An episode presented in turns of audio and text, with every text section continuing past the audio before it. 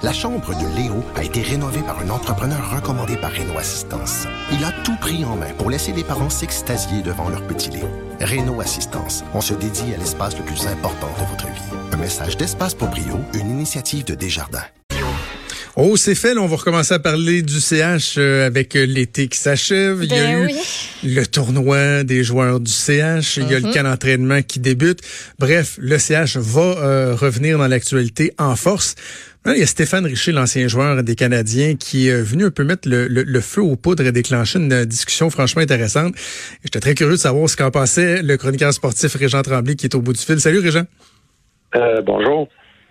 Euh, Stéphane Richer, hier, donc, euh, si on remet dans le contexte, en entrevue avec TV Sport, a dit, j'étais au tournoi de golf des Canadiens, puis à un moment donné, il dit, je signais, des bâtons, je, signais des autographes, puis il y avait Victor Mété, le jeune Victor Mété, 21 ans, à côté de lui, qui le regardait en se disant, oh, qu'est-ce qu'il fait là, lui? C'est un, un- une autre personne qui, qui, qui a- dû dire, lui, là, c'est le dernier marqueur de 50 buts des Canadiens à la fin des années 80.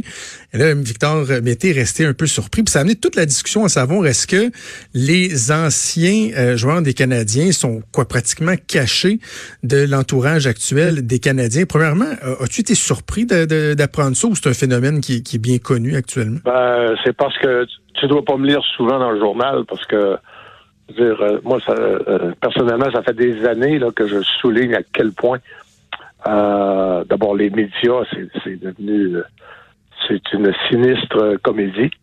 Puis même euh, je veux dire, ce qui se passe avec les anciens, même même même Guy Lafleur, à un moment donné, on essaie de, de le tenir en périphérie. Euh, On n'aime pas que les anciens aient des contacts avec les, les, les joueurs euh, actuels. Et euh, le, le malaise, le malaise est, est- est lourd. Le malaise au sein de l'organisation, d'abord avec les médias, puis même avec les anciens. Je veux dire, c'est assez. euh, je veux dire, c'est. Moi, la, la, la déclaration de la journée, c'est sûr que Stéphane Richer, c'est un, grand joueur, 50 buts deux fois. C'est quand mon confrère Jonathan Bernier, qui couvre le Canadien tous les jours, depuis Mm. dix ans, quand il déclare, euh, c'est justement à TVA d'ailleurs, quand Jonathan Bernier déclare que lui, le plaisir d'exercer son métier commence à la minute où le Canadien est éliminé, parce que là, il peut Hein? euh, parler à d'autres joueurs, puis que les joueurs les, le- euh, dans les autres villes sont accueillants, puis qui sont ouverts, puis sont euh, qui, qui, qui, qui, qui reconnaissent et qui sentent que le journaliste est un, un lien avec la population, puis avec euh, quand un journaliste professionnel dit de façon très pondérée et très posée que le plaisir commence quand le Canadien est éliminé, si le Canadien ne réalise pas qu'il y a un problème majeur dans, dans, dans, dans l'espèce de contrôle absolu euh, des médias qu'ils exercent, ben, c'est ce qu'on dise. Ils contrôlent Mais- les médias, puis ils contrôlent évidemment le, ils tiennent les anciens le moins. Mais c'est ça. Mais, mais, mais Régent, je inquiète-toi pas, je te lis régulièrement. Là, Non, ton- le fait que tu dénonces le contrôle des médias, ça, je, je, je, je sais que tu le fais depuis longtemps, la culture du secret et tout, mais j'ignorais que, c'était organisé, qu'on oui. isole les, les joueurs actuels des anciens joueurs, mais surtout pourquoi? C'est quoi, la logique derrière ça? Ben, La logique, c'est que, honnêtement, c'est une équipe de losers. Ça fait 25 ans qu'ils n'ont rien gagné. Penses-tu qu'ils ont le goût de montrer des gagnants tout le temps? Ben, Je veux dire, euh, la, la- la comparaison est tellement au désavantage de, de- de- de l'équipe actuelle des, des- des 25 dernières années.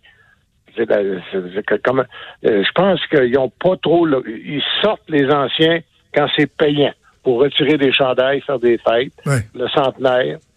Mais dans, dans, leur vie quotidienne, là, à un moment donné, j'avais même pas réalisé, moi, que dans tous les boss du Canadien de Montréal, tous les boss actuels, je veux dire, il y a deux, deux petits dépisteurs que personne n'écoute, de toute évidence, ils repèrent jamais de Québécois. Donc, Ouais. il y a, il y a euh, Serge Boisvert, puis il y a euh, Donald Odette. Puis il y a Francis Bouillon aussi qui fait un peu là, de coaching avec des, des, des, des, des recrues, des collégiens, mais euh, même pas avec de gros clubs. Et donc, euh, mais tout le reste, ça n'a jamais joué pour le Canadien. Jamais. Aucun d'entre eux. Moi, tu veux qu'ils sachent. Euh, ils connaissent pas ça, eux autres, la, tradition, le, contact avec le public, avec, avec le hockey québécois, c'est ça, c'est en train de ça contribue à un désastre au niveau de, hockey Québec. Mais c'est tellement complexe, ça prendrait ça prendrait des heures pour dire qu'on passe en revue tout. Euh, par exemple, tu sais, quand Stéphane, quand Stéphane Richer dit euh, on s'arrange pour pas que les anciens soient trop présents puis trop trop proches des joueurs. Mais tout ça contribue à créer un, ça c'est un degré, mais il y a un autre degré à tout ça. C'est tellement lourd, c'est tellement pas vivable puis pas respirable qu'il n'y a pas un joueur de 25, 26 ans qui est le moindrement bon quand il devient autonome, qui va, qui, va venir jouer à Montréal. D'ailleurs, il n'y en a pas. Euh, cet été, ils ont fait patate partout. Je suis sûr qu'ils ont essayé, moi. Mais ce qui, ce qui m'impressionne, Régent, c'est qu'on essaye toujours de de répéter la même recette. Là. Tu sais, à un moment donné, ils ont pensé que c'était bon de les isoler des, des anciens pour X raisons.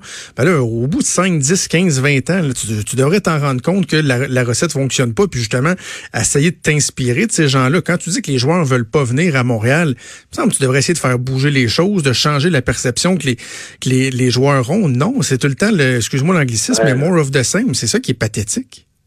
Et puis, ce qui est pathétique, c'est, regarde, on, on, on, on, on est confronté là en pleine face. Hein. Il y a eu, euh, j'emploie le mot là avec euh, euh, consciemment. Il y a eu une éradication des francophones. Pas compliqué, ils n'en veulent pas, il n'y en a plus.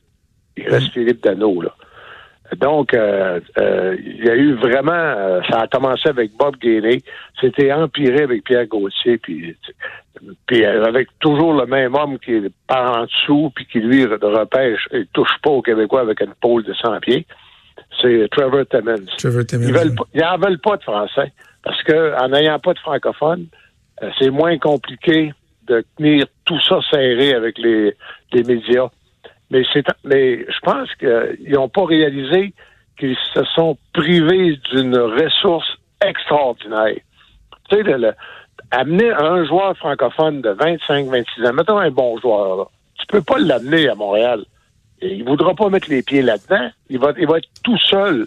Il va avoir 10 caméras à peu près à tous les matchs pour euh, commenter la défaite, commenter la victoire, commenter le but de son capitaine commenter la, blessure du gardien, ça va, c'est invivable. Fait qu'ils viennent pas. Tant qu'on ne retrouvera pas une masse critique, c'est juste, c'est, c'est de la sociologie, c'est même pas du mhm. sport. Avec une masse critique là, de 8-10 francophones, la pression est répartie sur le groupe et le groupe fait le lien avec 8, 7, 8 millions de Québécois ça a toujours été un avantage extraordinaire ah pour le Canadien. Il y a juste le Canadien qui jouait dans une nation. C'est les Suédois qui sont à Détroit, ils sont pas, c'est pas une nation suédoise. Euh, c'est le, Canadien anglais qui joue à Dallas. Il est au, il, est, au Texas, mais c'est pas un Texan, c'est pas une nation. Mais le Québécois qui jouait au Québec, le lien avec la population, c'était un enrichissement marqué pour le Canadien. Ils sont, ils ont saccagé, saccagé, saccagé. Puis là, ils espèrent faire les séries. Tant mieux. S'ils font les séries, c'est bon pour TVA Sport. puis c'est bon pour Québécois. C'est parfait. On a parlé de la culture du secret avec les médias, bon, la relation entre les joueurs et les anciens joueurs. L'autre aspect qui a entre autres été abordé par Stéphane Richer, c'est la relation entre les joueurs puis les fans. Stéphane Richer qui dit j'étais dans le vestiaire du, tournoi de golf, j'ai l'impression que tout le monde est, restait terrain en bas, puis voulait surtout pas monter pour aller voir le monde qui avait payé pour aller voir. Ça, est-ce que l'organisation encore là a une responsabilité ou il faut accepter que c'est comme ça les jeunes au hockey aujourd'hui? Ils ont cultivé la culture de. ils, ont, ils ont peur du monde. Ils ont peur des journalistes. Puis les journalistes, c'est quoi dans le fond, là? C'est la, la, la, courroie de transmission. C'est la courroie. C'est une courroie de transmission qui fait sensible. Donc, c'est une c'est une courroie de transmission avec la population. Quand tu as peur des journalistes, tu as peur du monde. Puis en plus, ben, en cultivant ce qui se passe, ce que ça a fait, c'est ça, fait que on les habitue, puis on les met dans un cocon. Puis euh, le monde, euh, tu sais, il faut que ce soit tout organisé. Puis ça prend trois relationnistes pour les encadrer le jour où ils sortent. Puis, euh, écoute, l'autre fois, ben, l'autre fois, c'est à peu près une, dizaine de jours, tournoi de golf du CHUM. Le président du tournoi de golf du CHUM, c'est Maître Marc Tremblay, vice-président exécutif chez Québécois. Fait que finalement, le Jonathan Drouin accepte d'être président d'honneur. C'est déjà un miracle. Puis euh, Charles Hudon euh, l'accompagne. Là, il n'y a, rien. Charles Hudon, il va jouer quatre parties cette année. Ben oui, il a failli pas être là. Fait qu'il y va. Et là, il y, y a 15 journalistes qu'on m'a dit. Mettons une quinzaine. Fait que sur les 15, il y en a 14 qui viennent du sport parce que euh, Claude Julien était là aussi. Fait que là, que tu, là, il y a un, un, ou deux journalistes qui demandent, on aimerait ça parler à Charles Ludon. Tu vois aussi la culture? Ça, te parle d'un journaliste de 32 ans, là. Mm C'était fait fort à 32 ans, 6 pieds 2 pouces. On pourrait-tu parler à Charles Ludon? Ils se font répondre, Charles Ludon n'est pas available. Mais voyons donc. Fait que, mais là, c'est fou. Et je sais pas, c'est quoi tu penses? Charles Ludon, il s'est installé à côté. Puis là, il y a Jonathan, euh, qui était le, Jonathan Drouet, qui était le président d'honneur, il a répondu à quelques questions. Puis Claude Julien est arrivé, puis ils ont posé quelques questions. Puis c'est fini. là, je dis, ben, Charles Ludon, lui, comment est-ce qu'il vient de signer malgré tout un contrat? Comment s'explique ça? Euh, comment est-ce qu'il se prépare? Comment est-ce qu'il vit ça? Et, euh, pas un mot. Mais en même temps, je me dis, tu sais, puis j'ai parlé à Dominique Saillant à ce sujet-là. Dominique Saillant, il dit, moi, ce que je veux dire, c'est, ça sera pas organisé. Il parlera pas devant le panneau, là, euh, où se font les entrevues, mais il dit, je n'appellerai pas la police si un journaliste euh, accroche Charles Ludon quand il se rend à son auto. Mais ça, il est trop tard. Charles Ludon n'osera jamais dire un mot s'il n'y a pas la permission directe de dire un mot. c'est ça l'affaire, Régent, parce que même quand ils parlent, ils sont plates puis ils sont formatés. Tu sais, moi, je me souviens quand, quand, j'étais jeune, euh, mon idole, c'était Luc Robitaille. Tu sais, moi, le kilo que j'avais des posters de lui partout dans ma chambre, là, y avait-tu quelqu'un qui était le fun à écouter en entrevue? Hein, c'était-tu intéressant? Il y en a plus des Même quand ils parlent, c'est plate, plate, plate comme la pluie. Oui, mais ils sont... Ils sont euh, regarde, j'étais à, à Moscou euh, il y a un an, à peu près 11 mois. J'étais dans le vestiaire de l'avant-garde de Bob Hartley. Là, okay. t'es à Moscou, là. Euh, et euh, je rentre, je parle avec Maxime Talbot, de bonne humeur, on genre, c'est le fun. il y avait aussi Emeline était là, il est pas jasant, puis en plus, c'est pas sa langue, mais il jase. J'arrive avec David, David Dernay, qui lui est un pur produit du Canadien, hein? Là, ben, on, jase, puis euh, Lady Jude avec moi, puis Bob est pas loin, puis c'est détendu, c'est même pas une entrevue officielle. je visite le vestiaire de l'avant-garde, on est à Moscou, tabarnouche. David répond des platitudes. Mais vraiment, là, à un moment donné, c'était tellement évident que je dis, hey, David, on est à Moscou, tu peux parler, là, il me regarde, puis T'as raison. J'ai tellement été brainwashé que je pense que je suis conditionné.